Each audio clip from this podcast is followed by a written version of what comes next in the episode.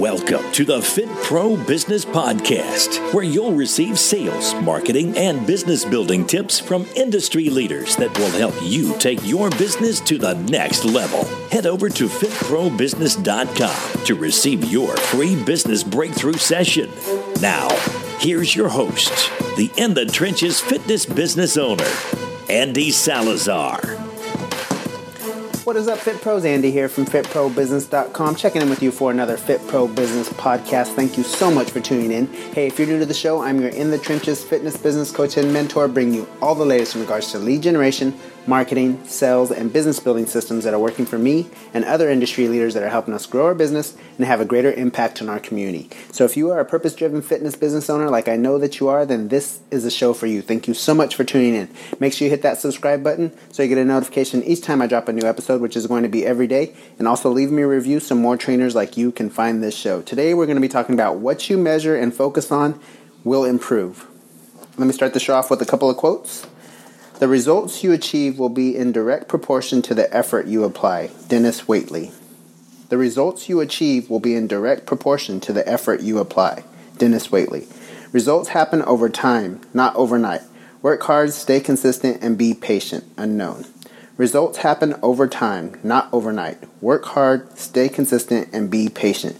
Two really good quotes about your results are achieved with the direct amount of effort that you apply each and every day in order to get to, towards your results. Keep focusing on doing the daily actions that are going to get you towards your re- your results, and you'll automatically achieve what it is that you set for yourself as those goals because you're taking little steps every day towards your goals. Results are going to happen over time, not overnight. Keep working hard and stay consistent and be patient. So what we're going to talking about what we're going to talk about is what we measure and focus on will improve. Why? It's because we have we are paying attention to it. Some of the things you should be paying attention to within your fitness business and measuring are your total active number of clients. Where are you standing at as far as your total active number of clients and what are their reoccurring revenues each and every month? If they're on a monthly reoccurring charge, that's what I would recommend. That makes it very easy for you to calculate exactly how much your monthly income is going to be based on the total amount of active clients you have, which is ultimately going to be your income at the end of the month minus expenses.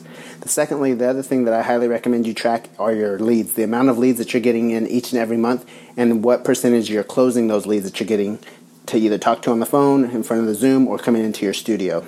Secondly, I'm sorry, the third thing is new starts. How many new starts are you cl- are you closing? That would be based off the amount of leads that you get and how many people you're closed and what percentage you're closing people at. You should be closing anyone that you get in front of at least 7 out of 10 but I recommend, and most of my trainers at the studio close 8 out of 10 on average. And then the last thing you should be measuring is how many clients you're losing on a monthly basis. What is your churn rate? What percentage of your clients that are coming up due that don't end up continuing? And what's the lifetime value of your client once you start them? So that gives you a clear idea of what you can project you'll make off of each person that you start within your fitness business. Remember, what we focus on and measure is going to improve.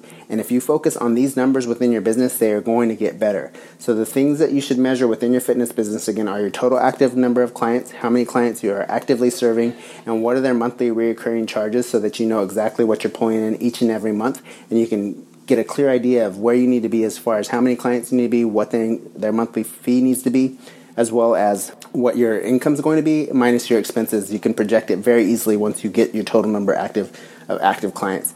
The amount of leads that you're getting each and every month, so that way you can make sure that your marketing efforts are working and you can shoot for targets. A lot of trainers don't have goals for leads throughout the month, and this is something I highly recommend that you set each and every month because it gives you a target to shoot for with the amount of leads that you want to drive in towards your business. So, the amount of leads you're getting in each and every month, and how many of those leads that are your closing that's going to be your new start number. And you should also set a new start goal for each and every month. Your goal should be that you're bringing in more new start business than you're that than you're churning, so that way your business can continue to grow over time. So those are the things I highly recommend that you measure within your fitness business. Total active clients, the total amount of leads, how many people you're closing of those leads, your new starts, and the amount of people that you're uh, losing each and every month that you're churning. And those quotes again are the results you achieve will be in direct proportion to the effort you apply. Dennis Waitley.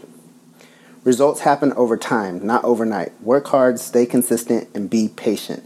I know that you guys can do this. Start measuring what's important within your business, and that's what's going to cause your business to grow because remember, what we measure and focus on will improve.